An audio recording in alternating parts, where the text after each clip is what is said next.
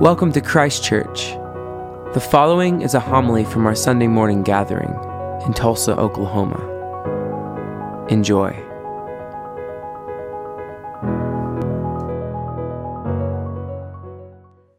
The role of the court jester, of the fool, could be found in ancient Rome and in the courts of Europe, and it can also be found in our churches.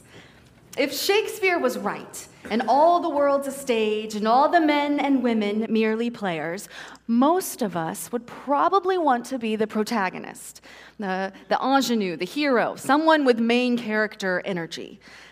But Paul, he compares Christians to the fool. The fool who runs on stage with a voice of disruption, who turns the action on its head, who speaks truth to power. Shakespeare's fools disrupted expectation, and God's fools do as well. As a teenager, my father and I went to England together, and we got tickets to see King Lear at the Globe Theatre in London. The Globe is a reconstruction of the theater where Shakespeare's plays were performed. It's a circular, open air theater with three levels of box seats that go up towards the sky. And then, in front of the stage, is a standing only area. In Shakespeare's day, the people standing in this pit on the cobblestones were called groundlings. They had their feet on the ground, while those with more money had their bottoms in actual seats. My dad and I, wanting the full Shakespearean experience and being a little bit late to buy tickets, got groundling tickets. Were we close to the action, you might ask? Well, yes, we were. Were we comfortable? No, we super weren't. It was midday in July, and the sun was glaring down into the theater. I quickly learned why groundlings were also referred to as stinkards. I also want to mention that King Lear is a three hour long play.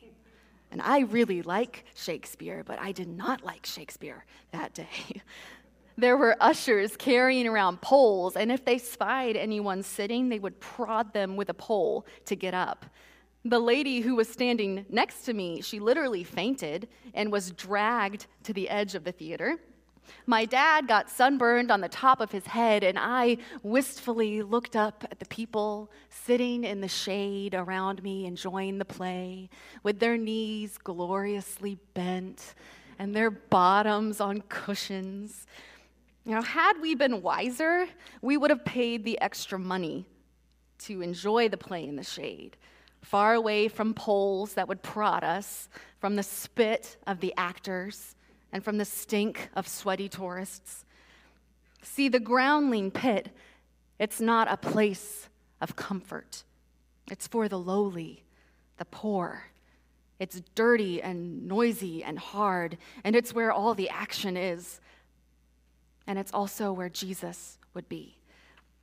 Jesus could have sat on a velvet cushion in the gallery boxes where he could see and be seen, his status evident, yet he didn't cash in on his authority and sit like a king. He stood in the heat next to the butcher and the sex worker and the sweaty tourist.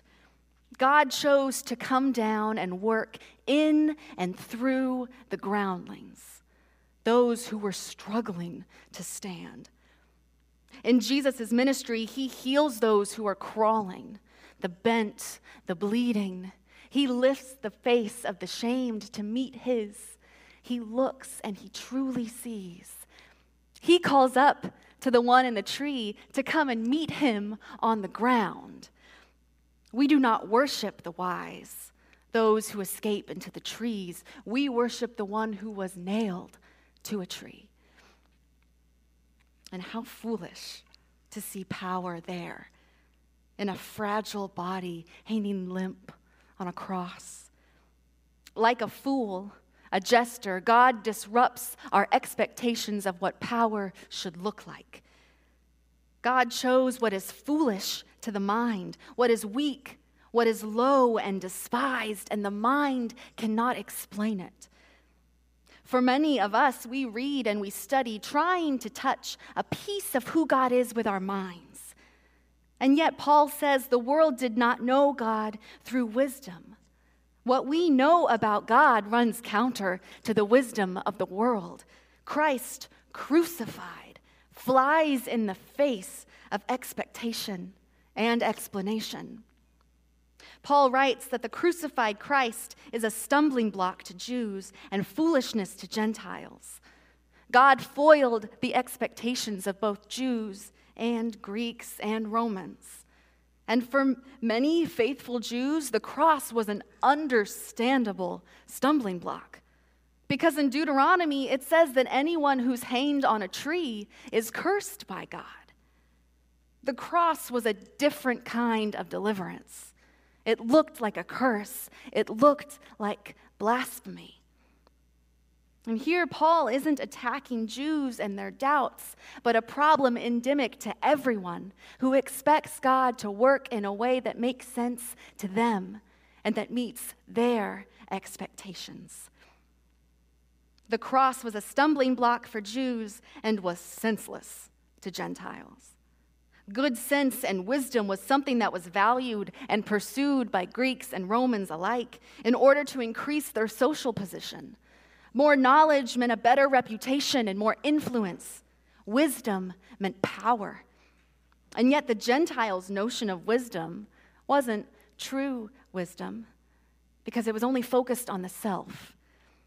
Where the, and it didn't care no matter how much it hurt others. Where the wisdom of the cross there it served others with no regard to personal cost. What the world finds impressive and irresistible, the sensory spectacles, the demonstrations of indisputable proof, that is not what God offers in the cross. The cross looks like weakness, humiliation, and curse. And yet the cross is power.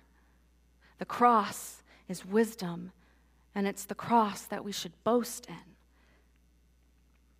There was a time in my life where I read a lot of apologetics or arguments for the existence of God. I wanted to be able to squash my doubt, I wanted to be certain. And I know people who have been blessed by framing scripture and God and the world of reason and logic. But for me, it just led to frustration because I still had doubts. Some days I still do. I had a, a professor tell me once that if you grip onto your certainty and knowledge of God with clenched fists, it makes it impossible to receive, impossible for the movement of the Spirit. And perhaps trying to pin God down through argument and dogma is truly foolish because the only place where God has ever been pinned is to the cross.